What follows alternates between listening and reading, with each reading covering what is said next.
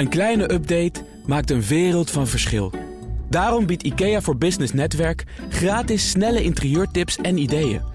Word gratis lid en laat je werkplek voor je werken. IKEA, een wereld aan ideeën. Baanbrekende businessmodellen wordt mede mogelijk gemaakt door Salesforce. Verenig je rond je klant met Salesforce. BNR Nieuwsradio. Baanbrekende businessmodellen. John en Patrick. Naam van jullie bedrijf. Housing Anywhere. Hoe heb jij de coronacrisis ervaren? Bijzonder stressvol en plezierig. Noem één woord dat het succes verklaart van jouw businessmodel. Mindset. Over welke nieuwe feature lig je soms hardop te dromen? Uh, geen contracten meer. En beste Jordi, welk probleem lossen jullie eigenlijk op? Wij maken het ontzettend makkelijk voor mensen om een nieuwe huurwoning te vinden. Over bedrijven die zichzelf opnieuw uitvinden en nieuwkomers die bestaande markten opschudden. Dit is BNR's baanbrekende businessmodellen. Met mij John van Schagen en Patrick van der Pijl. Onze gast is Jordi Seelman van Housing Anywhere. Van harte welkom, leuk dat je er bent. En Patrick, de setting is wel heel bijzonder vandaag, hè? Ja, we zitten gewoon eigenlijk buiten in de kroeg. Ja, het is heel bijzonder. In Rotterdam, bij Bird. Er is hier op dit moment een start-up en scale-up festival aan de gang. Dus het achtergrondgeluid uh, laat zich verklaren. De zon schijnt. Um, jij komt net uit een sessie. Wat heb jij de mensen daar in de zaal willen meegeven? Nou, de topic was, uh, wat heb je geleerd van vijf acquisities in twee jaar? Dus um, de vragen, het was maar 12 minuten. Dus het ging met name om waarom acquisities, wat leerde van de do's, de don'ts. Wat is er mooi aan, wat is er niet mooi aan. Uh, valkuilen. Ja, daar gaan we straks wat uitgebreider met jou over in gesprek. Maar kun je één ding noemen? Je leert ontzettend veel verschillende mensen kennen met hele verschillende motivaties. Terwijl je toch allemaal in dezelfde sector min of meer zit en dezelfde soort probleem probeert op te lossen. Dus je hebt iets wat je allemaal verbindt, maar tegelijkertijd ben je heel verschillend. Zeg, wij gaan in deze aflevering jouw businessmodel uh, beetje bij beetje proberen af te pellen. Voor mensen die het concept Hana Housing Anywhere niet kennen, welke dienst leveren jullie concreet? Wij zijn een online platform, een, een marktplaats waarbij, uh, en op onze marktplaats wordt, wordt vrije huurruimte aangeboden voor, voor consumenten. En ja, zoeken de huurders die, uh, die gaan bij ons op zoek. En uh, het is eigenlijk net zo makkelijk als een hotelkamer boeken of een Airbnb boeken. Maar dan boek je niet voor, voor een paar dagen, maar voor een paar maanden of voor een jaar. Ja, want een soort Airbnb voor huurwoningen. Kun je mm -hmm. leven met die vergelijking? Ja, ja. ja? dat, dat, denk ik wel. Uh, dat denk ik wel. De vraag die je gewoon moet stellen, en dat was onze hypothese, was...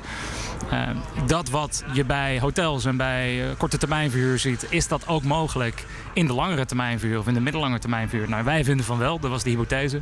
Toen zijn we gaan bouwen. En ik denk dat we dat inmiddels wel bewezen hebben. Want, als je dit even staaft met een aantal cijfers... wat doen jullie vandaag de dag? Wij verwachten dit jaar zo'n 130.000 mensen te helpen aan een nieuwe huurwoning in Europa.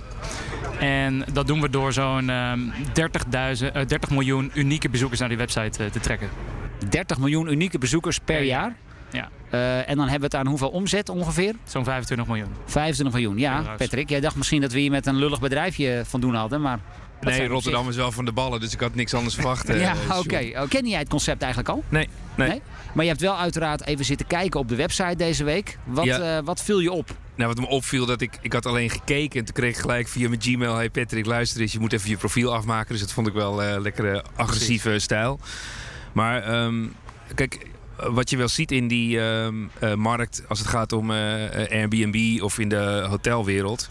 dan is er ook behoefte aan uh, individuen die voor langere termijn uh, dat gaan doen. En je zag het eigenlijk in de hotelwereld voorbij komen. Citizen M, een hotelconcept uh, van Hans Meijer en Michael Levy, hadden dat bedacht. En toen zei Hans, weet je wat, ik moet ook iets met die expats, want die willen gewoon langere termijn. Maar ja, dan blijkt toch dat een Airbnb dat dan niet kan aanbieden, omdat je dan toch duidelijker wilt hebben naar wie op zoek was. Dus toen ik jouw website zag, dacht ik, hey, dit is wel mooi. Um, en, en wat ik ook wel benieuwd naar was, is als je naar het concept kijkt als je naar andere websites kijkt, denk je, oh ja, dat vind ik leuk, maar dan zijn die foto's niet goed. Of je denkt, oh ja, daar wil ik uh, even uh, naar kijken of bezoeken. En dan uh, blijkt het ineens niet in de periode beschikbaar te zijn.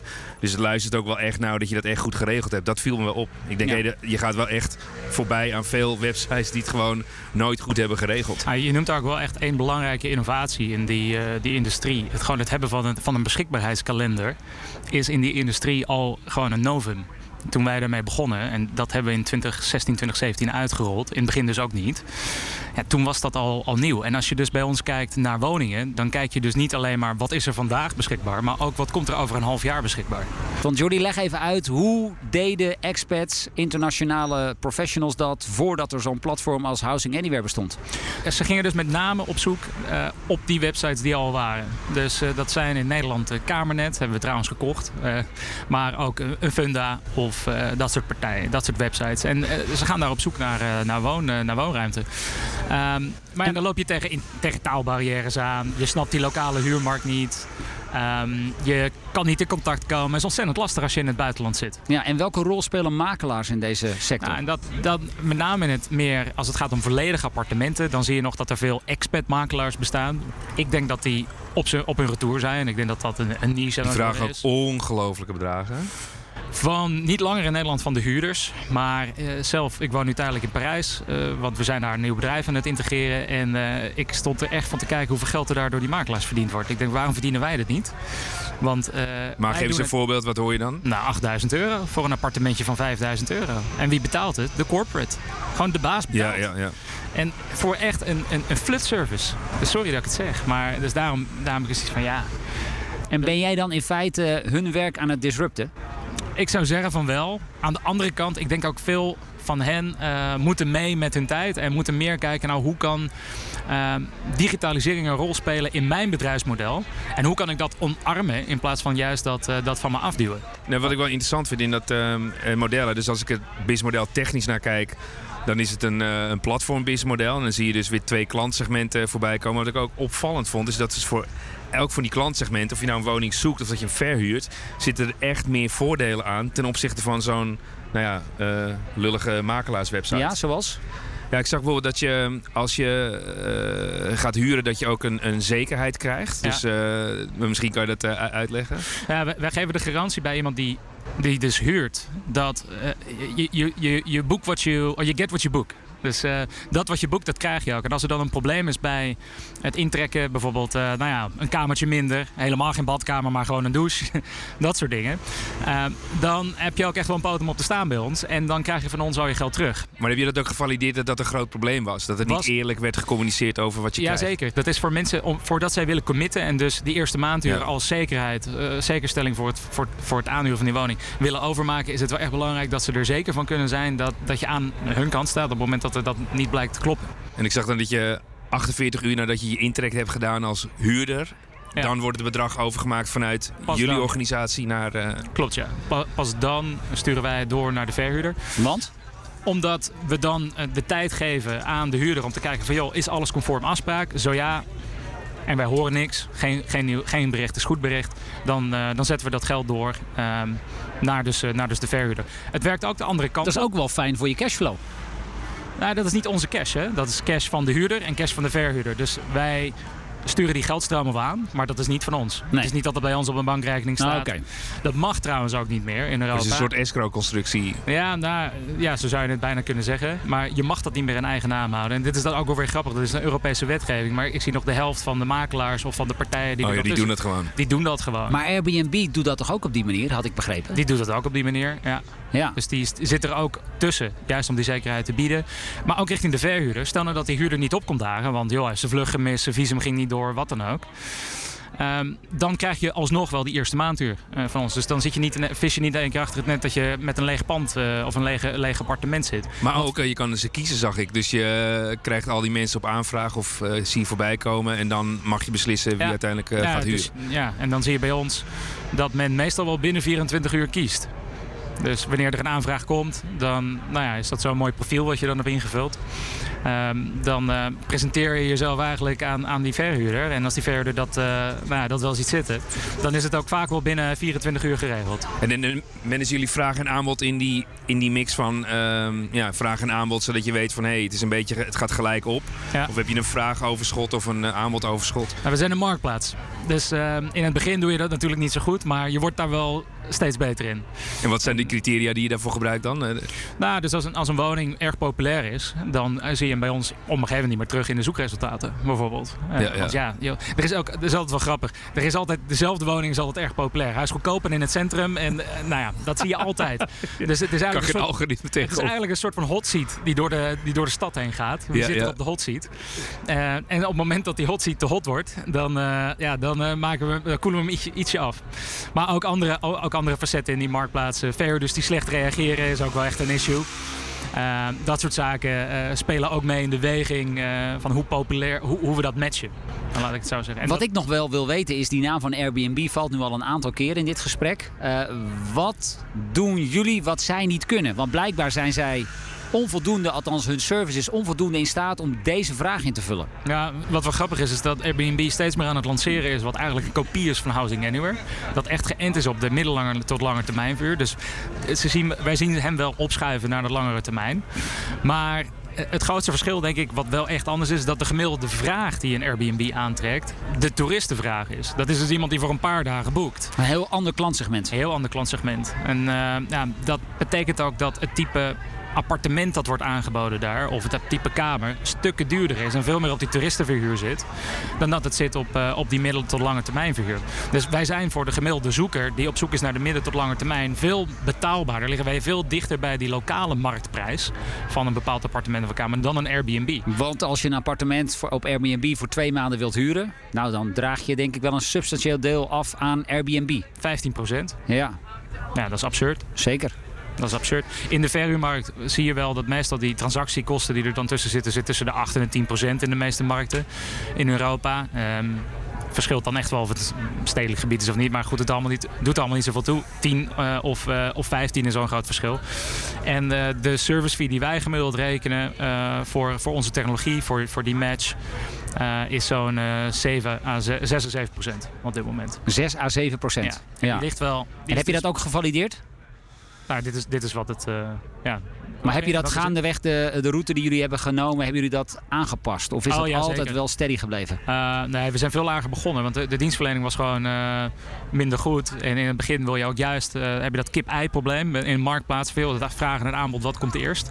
Dus je gaat juist uh, nou ja, toch wel subsidiëren, subsidiëren om... aan één kant, om juist die kant aan, de aan de gang te krijgen. Maar wat ik wel mooi vind hè, van het platform, er zijn ineens weer mogelijkheden. Dus ik ging daarop uh, surfen en dan denk je, hé hey, Amsterdam, wow, hoge prijzen. Berlijn, oh, eigenlijk best wel heel aantrekkelijk. Dus ik denk ook weer dat je het beschikbaar maakt, creëert ook weer kansen. En dat zie je ook wel met die andere grote concepten destijds met de Spotify of met Apple, met iTunes. Ja, doordat je dat makkelijker maakt, drempel verlaagt, wordt de taart ook veel groter. Ik geloof echt dat er meer mensen dan kunnen gaan huren, dat meer mensen van gebruik gaan maken.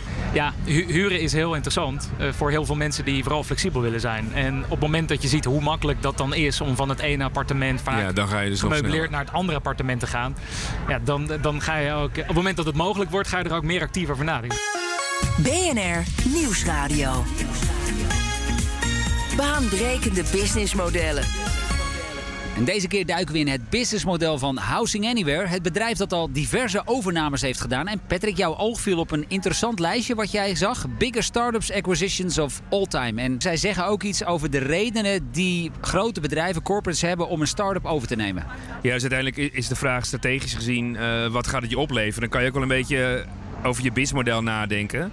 Ja. Want eigenlijk wat je zou kunnen zeggen, uh, misschien krijg ik toegang tot klanten. Dus aan je klantsegmenten. Hey, misschien heb ik proposities die ik anders uh, niet zou kunnen voeren, maar nu wel. Maar het kan ook uh, patent of technologie zijn, of het kan toegang tot een bepaalde uh, markt. Ja, er zijn natuurlijk verschillende redenen voor, maar puur strategisch natuurlijk. Ja, of gewoon je competitie killen, hè? dat kan uiteraard ook. Ja. Um, in dat artikel staan een paar van de grootste overnames van startups all time. Um, welke wil jij daaruit lichten? Ja, dus in 2005 Android werd overgenomen door Google. Nou, het besturingssysteem zit in driekwart van de telefoons. En Google betaalde er destijds, wat denk je, voor? 7 miljard. Destijds 50 miljoen dollar. 50 miljoen? Dat is 50 een miljoen, dat is een schijntje. Dat is echt een schijntje. Hetzelfde Google die betaalde een jaar later 1,6 miljard voor YouTube. En dat kanaal levert ze nu jaarlijks 20 miljard op. Instagram, uh, 2021 overgenomen door Facebook. Ja, Zuckerberg betaalde er toen 1 miljard voor. Ja, waarom? Uh, het werd eigenlijk gewoon een bedreiging voor uh, Facebook. Uiteindelijk was het wel een hele goede zet. Want je ziet nu dat Instagram veel sneller groeit dan eh, Facebook. Je ziet ook veel fe- features vanuit Instagram op Facebook eh, verschijnen. En een andere interessante nog eh, een Salesforce. Die kennen we natuurlijk ook. En die had Slack overgenomen. Dat gebeurde in 2020. En daar ging bijna 28 miljard dollar mee gepaard. En eh, daar wilden ze eigenlijk de strijd mee aangaan met eh, Microsoft Teams. Wauw, nou dat zijn een aantal eh, bijzondere overnames geweest. Ja, wij praten verder hier op het terras in Rotterdam met Jordi Zeelman, de CEO van Housing Anywhere. Eh, Kamernet, die naam viel al eerder in ons gesprek. Was dat ook meteen jullie grootste overname? Nee, Want? nee, dat was de laatste van Stud Apart, een Franse partij. Franse partij. En ehm, welke aanpak hanteer je daarbij? Want hoe kijken jullie in de markt naar die verschillende partijen die wellicht voor jullie interessant zijn? Ja, dat is ook wel een beetje natuurlijk eh, het geheim van de chef. Maar ehm, als je de markt afspeurt, ga je vooral kijken van joh, wie doet nog meer wat wij doen. In de brede zin van het woord. Dus je kijkt naar andere marktplaatsen, in ons geval andere websites die vraag met aanbod koppelen. Maar wij kijken ook steeds meer naar SaaS-partijen die in de hele eh, huurcyclus van, eh, nou ja, we zeggen maar van zoeken tot, eh, tot het verhuizen dat je weer weggaat. eh, dus actief is met software. Omdat wij die hele digitaliseringsslag eigenlijk willen mogelijk maken over die, die hele, ja, wij noemen het tenant lifecycle. Over die hele leefcyclus van die, van die, van die huurder. En dat zijn voor ons twee, twee verschillende assen. Want bij de ene as zit je echt heel actief te kijken naar hoe kan ik meer liquiditeit aan mijn platform toevoegen. Vraag en aanbod. Maar bij, het an- bij de andere as zit je met name te kijken hoe kan ik functionaliteit toevoegen aan mijn platform. Zodat ik juist meer aanbod en vraag ga aantrekken. Dus dat zijn twee verschillende assen waar we dan over kijken. En, en wat verwacht jij dan dat de volgende functionaliteiten gaan zijn? Als je het hebt over eh, de volgende grote problemen die bij het huren komen kijken. Uh, als we, we hadden het eerder over makelaars bijvoorbeeld. Makelaars zijn heel actief bezig met het uh, kwalificeren van een huurder. Is deze huurder een goede match voor die verhuurder, ja of nee? Maar dat kan, uh, dat kan software veel beter. Ja. Uh, en veel sneller. En dat doet software s'nachts en in het weekend en, uh, en wanneer dan ook. En, uh, geen, geen schaarste aan software ook. Nee. Precies, geen schaarste aan software. Maar ook voor die huurder die op zoek is. Ja, waarom zou jij tien keer een dossiertje opstellen met tien verschillende makelaars als je dat één keer kan en jou dan meteen verteld kan worden: joh, dit is een goede match en dit niet. Ja, ja. Dus um, dat is een van die zaken waar wij naar zitten te kijken, die vooral in het begin van, van, van zoeken naar, zeg maar, uh, naar, naar het intrekken uh, toch wel erg relevant is en waar nou ja, disruptie misschien wel een woord, uh, een, een, ja, wel een, um, een verschil kan maken. Want in de praktijk zie je dat uh, die makelaarpartijen dat die nog heel veel menselijke handeling hebben. Hè? Want uh, ja. laten we zeggen het opstellen van contractjes, mensen bellen, documenten mailen. Uh, daar gaat ook weer tijd overheen, kost geld. Dat hebben jullie allemaal gedigitaliseerd. Uh, zijn we mee bezig. Niet met alles, maar veel van die stappen, uh, jazeker. Uh, standaard antwoorden die automatisch worden gegenereerd en worden verstuurd. dat soort zaken. Dus het is echt het automatiseren van, van de makelaarswerk, van dat matchen. En niet omdat wij... je ziet dat wel eens met die robotisering, toch? Dat mensen zeggen, oh, not my job. Als maar niet mijn, mijn job wordt geautomatiseerd. Maar niet om die makelaar nou echt het, leven zuur te maken. Maar juist om die makelaar... Um, op een plek te geven waar hij echt waarde kan toevoegen. Als software jouw werk kan doen, dan voeg je gewoon vrij weinig waarde toe. En als je het die makelaar vraagt, denk je dat die makelaar het leuk vindt om een template in te vullen met contractjes of door twintig dossiertjes heen te spitten om te kijken van joh, dit is een goede en dit is geen goede match. Of met je mee te gaan naar die locatie, vindt ja, je ook nooit leuk. Vinden, vinden ze ook niet leuk. Dus um, het is ook gewoon een beetje kijken van joh, waar voeg je nu toe als jij een verhuurder bent of een makelaar? Nou, juist in dat contact met de huurder, juist met het verbeteren van die dienstverlening aan die huurder. En zo maken we de huursector eigenlijk ook weer veel meer een servicegerichte sector dan gewoon een zeg maar, uh, ja, pandjesbazen, pandjes schrijven. Dat, dat, dat, dat, dat, moet het eigenlijk niet meer zijn. Ik kan me wel voorstellen bij Airbnb een paar dagen dat iemand in je appartement gaat. Nou, dat kan ik wel even. Maar iemand die twee maanden in een huis wil, die wil ik misschien van tevoren toch wel even zien. Of ja. even iets, daar wil ik een gevoel bij krijgen. Hoe los je dat probleem op? Ja, een gevoel. Wat, wat, wat is nou, dat? Nou ja, dan... ik wil iemand even kunnen zien. Of ik wil even weten wie diegene is. Maar maak je dat vaak mee? Of is dat een probleem dat het, eigenlijk het, niet voorkomt het, in de markt? Bij ons komt het eigenlijk niet voor. Omdat uh, de kleinere verhuurder die één pandje heeft... kan ik me dat goed bij voorstellen. Want op het moment dat je dan even de verkeerde treft... Nou ja, dan is je risico ook. Dan heb je een hoog ja. risico. Maar de grote maar de, partijen... Maar de grotere partijen, voor hen is het, uh, is het een numbers game. Dus zij hebben wat meer toch wel meer objectieve criteria die zij gebruiken om te kijken of iemand een goede match is of niet voor, voor het type huurdersprofiel dat zij willen, uh, willen, willen aantrekken. De coronacrisis, nu ruim twee jaar geleden. In de ja. jaren daarvoor gingen jullie eigenlijk als een raket omhoog. Mhm. Mm -hmm. Wat betekende die klap voor jullie? Oké, eh, het type huurder dat bij ons komt, eh, komt van over de grens. Dat is de niche waar wij eh, mee groeien, om het zo maar te zeggen. En op het moment dat de grenzen dichtgaan en de vliegtuigen op de grond blijven, dan, dan valt die markt dus op slot. En nou, dat is een beetje alsof je in een, in, een, in een marktplaats zit en er zijn alleen nog maar verkopers, maar geen kopers meer. Ja, dan heb je geen marktplaats. Dus die, die liquiditeit, die, die vraag die viel weg. Dus vraaguitval, dat is wat, ook wat je bij ons zag. En dus ook 90% minder boekingen van, Wauw, de ene op de, 90 procent. van de een op de andere maand. Wat, wat deed dat met jou? Was dat paniek? Nee, eigenlijk niet. Ja, dat klinkt misschien gek, maar ik dacht van joh, ehm, we hadden net, eh, net geld opgehaald. Eh, we zaten er comfortabel bij en we hadden zoiets van joh, zingen we wel uit. Ook omdat we niet zo kapitaalintensief waren als sommige flitsbezorgers bijvoorbeeld zijn. En op het moment dat je dan wat tegenwind hebt, ja, dan, ehm, dan kan je nog wel even goed oriënteren op de markt. En van joh, hoe ga je daarmee om? En we hebben ook kansen gezien. Hotels die op, opeens op zoek zijn naar, eh, naar dus huurders in plaats van eh, Oh, toeristen. ja. Dus dat soort kansen hebben we ook aangegrepen. Eh, juist meer innoveren met betalingen. Hoe kunnen we dat nog makkelijker maken voor de al zittende huurder? Want die pandjes zitten al vol. Dat soort zaken. Dus het heeft voor ons heel, ons heel erg aan het denken gezet van... joh, stel nou dat je dus met dit probleem voor langere tijd te maken zou hebben... hoe los je dat dan op voor jezelf als bedrijf? En zwengel je nieuwe kaststroom aan? En... ehm, wij hadden gelukkig ook wel eh, nog wat hulp van de Nederlandse overheid. We hebben een lening aangetrokken, een corona-overbruggingslening. Die betalen we eind van dit jaar al af. Uh, maar dat heeft ons ook wel even daarheen geholpen. En uh, er zaten een aantal andere spelers in de markt, toch wel concurrenten. Wij gingen als nummer drie die markt, die, die coronacrisis in. Um, ja, die, die kregen het bijzonder zwaar, want die, die voeren toch wel wat, wat scherper, een wat scherpere koers, een scherper, scherper aan de wind. En uh, die moesten enorm op de rem. Echt 40% van het personeel eruit, dat soort zaken. Zo. En wij kwamen de crisis dus uit ook als de nummer 1. Dat wij organisch uiteindelijk toch wel weer door konden groeien in die zomer. Wij zagen al snel de groei wel weer terugkomen. Ja, want die kun je een soort goede je... pitstop gedaan en dan kon je daarna lekker door. Was het eigenlijk wel, ja. En die dingen die je toen bent gaan doen, onder meer met hotels, uh, heb je dat inmiddels allemaal weer afgeschaald? Om enigszins, weer die focus terug te brengen? Enigszins, maar je ziet ook dat um, de partijen die voornamelijk in de korte termijn vuur zaten, nu meer diversificeren. En zich meer bewuster zijn van, joh, misschien komt die corona wel weer terug. Dus meer competitie? Uh, Voor jou? Ja, nee. Ja, nee want uh, een Booking.com levert niet echt langere termijn vuur op. Een Airbnb, we hebben het er wel eens over. En ze, ze blazen er voor over de toren. Maar zoveel langere termijn doen ze nou ook weer niet in Europa. Ik zag bijvoorbeeld uh, in Amsterdam dat uh, Zoku, dat concept van Hans voor die expats. Ja, prachtig. Die staat zowel op Booking.com voor een enkele nacht. Maar ook bij jou op de website voor, voor een maand. Ja. Dat is wel interessant. Maar die doet dan niet, eigenlijk niet zo gek als je het vergelijkt met de prijs in Amsterdam. Uh, ja, en die zag je dus voor, voor de coronacrisis niet bij ons. uh, dat is, uh, maar waarschijnlijk ook niet bij Booking.com. Dus die had voornamelijk een concept dat hij zelf, dat hij zelf goed droeg. En het is een prachtig concept. Ja. maar dan ook weer in zo'n zo'n markt waarbij je algemeen met vraaguitval te maken heeft, hebt, zie je ook dat heel veel mensen op zoek gaan naar nieuwe platformen. Wat kan mij helpen om die klant te vinden die ik nodig heb? En we hebben dus heel veel aanwas gezien. Juist in die tijd van, van het type klant dat we voorheen eigenlijk helemaal niet bedienden. Waar we nu wel een goede match mee hebben. En heb jij nog te maken met die um, uh, stroming uh, dat uiteindelijk steeds meer um, wetgeving komt omtrent het niet beschikbaar maken van die huurwoningen? Um... Wetgeving in, het alge in de algemene zin, uh, wij zien dat van, met een Europese bril op, omdat we in al die landen actief ja. zijn. Wij zien de gemiddelde wetgever meer fouten maken en juist de liquiditeit in de markt afsnijden, dan dat ze die doen laten groeien. Dus in Europa hebben we in het algemeen te maken met een, uh, een tekort aan, aan, huurwoningen of een tekort aan woningen, ja. met name in het noorden van Europa.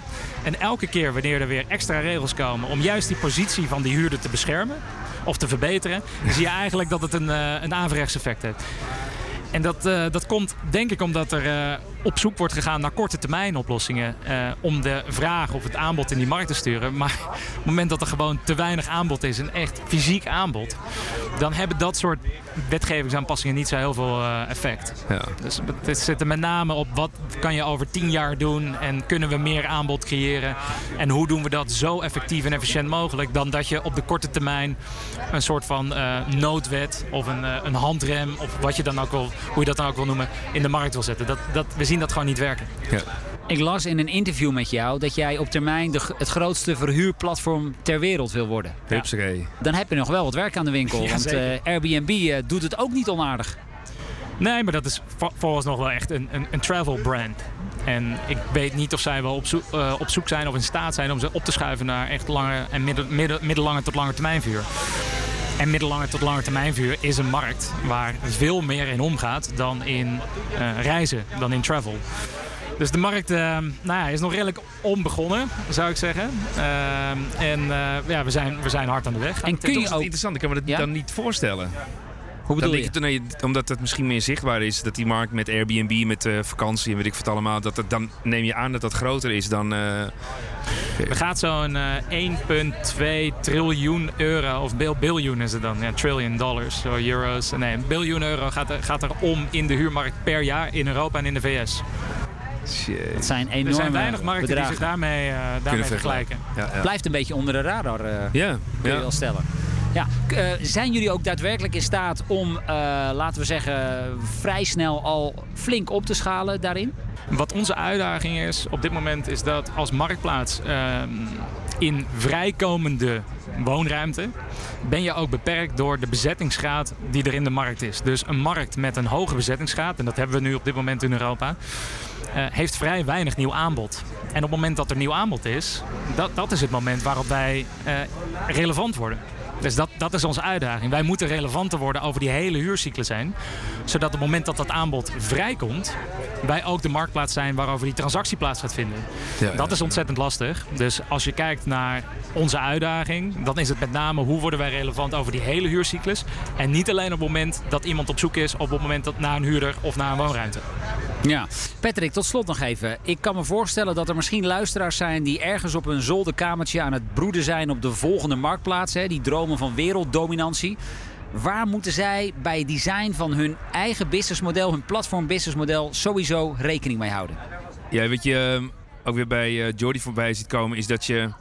Kijk, je moet heel goed begrijpen dat je twee klantsegmenten of meer hebt uh, die je aan elkaar moet koppelen. En die moeten elk wel een heel interessante propositie hebben.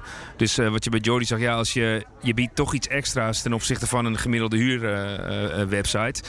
Dat is heel belangrijk. Het andere is het hele kip-ei verhaal. Uh, want hoe zorg je er uiteindelijk voor dat je uh, genoeg aanbod hebt en dan genoeg vraag? Uh, en, en daarmee gepaard gaan, zie je ook dat je soms extra effort moet stoppen om uh, een groeistrategie te vinden. Er zijn verschillende groeistrategieën voor platformen. Bijvoorbeeld eentje is Follow the Rabbit. Dan noemen ze van hé, hey, er is een klein stukje wat er al gebeurt. Gaan we dat groter maken en kopiëren. Maar je hebt ook piggyback strategie. Dat je zegt van hé, hey, ik ga op de rug van een grote portefeuille of een overname en ga ik mijn ding doen. Dus dat zijn belangrijke dingen. En ja, je zult je constant de vraag moeten stellen van... Hey, hoe kan ik ultra relevant blijven? Want het, het, het gaat erom dat in dat platform, in dit stukje... dat je hebt een, een value trigger, dat is je waardepropositie. Die moet zo knijter, makkelijk en goed zijn. Dus met loepzuivere foto's, duidelijke prijs, duidelijke voorwaarden. Dan ga je dat volume aansnijden. En je moet dan ook begrijpen, um, en dan hou ik op hoor... maar dat de producentenkant, daar zit de waarde. Dus dat is het aanbod. Dus dat moet zo goed mogelijk uh, geregeld zijn. En, en dat die mensen dat willen huren, dat is fijn. Maar focus je nou op dat wat die waarde is en dat ja, standaardiseren of versimpelen. Zodat uh, grote, grote groepen tegelijk uh, bij jou in de deurbel kunnen. Nou, Jody, ik zie jou kijken. Jij knikt aandachtig. Daar kun je mee leven, deze, ja. deze uitleg. Ja, zeker. Transparantie en vertrouwen, daar gaat het om. Uh, transparantie creëren, dat het duidelijk is wat, wat koop ik, wat krijg ik. En het, het vertrouwen, daar, dat is waar je de, de, waarde toevoegt als platform. Hoe kan ik ervoor zorgen dat de een de ander niet oplicht en andersom? Um, en dat, dat is een toegevoegde waarde. Ja. Een, een, een, tweede element dat ik zou noemen, wat, wat ook wel echt belangrijk is voor veel marktplaatsen, voor veel platformen, is dat je um, workflows creëert. Dus vaak zit een marktplaats is een onderdeel van nou, een grotere keten. Ja, en dan ja, zie je nog ja, wel eens ja. dat SaaS juist uh, vanuit een SaaS-hoek, dat, dat, de werk, uh, dat de workflows uh, worden gekoppeld aan een marktplaats. Dat is vaak ook nog wel een manier om, uh, om juist dat vragen of dat aanbod te ontsluiten. Door, door te koppelen aan dat wat er al is, omdat het in de SaaS zit. Ja, in plaats van dat je het uh, wiel probeert opnieuw uit te vinden of een efficiënt proces voor jou uh, neer te zetten. Ja. ja. ja. Jordi Zeelman van Housing Anywhere, dankjewel. Um, jij moet geloof ik zometeen nog weer naar een andere bijeenkomst. Dus wij gaan zeker hier ook nog even rondkijken bij, uh, bij Upstream. Patrick en ik zijn er volgende week weer. En wil je voor die tijd al meer luisteren? Check dan ook onze andere afleveringen via bnr.nl, de BNR-app of je favoriete podcastplatform. Baanbrekende businessmodellen wordt mede mogelijk gemaakt door Salesforce. Verenig je rond je klant met Salesforce. Een kleine update maakt een wereld van verschil. Daarom biedt IKEA voor Business Netwerk gratis snelle interieurtips en ideeën. Word gratis lid en laat je werkplek voor je werken. IKEA, een wereld aan ideeën.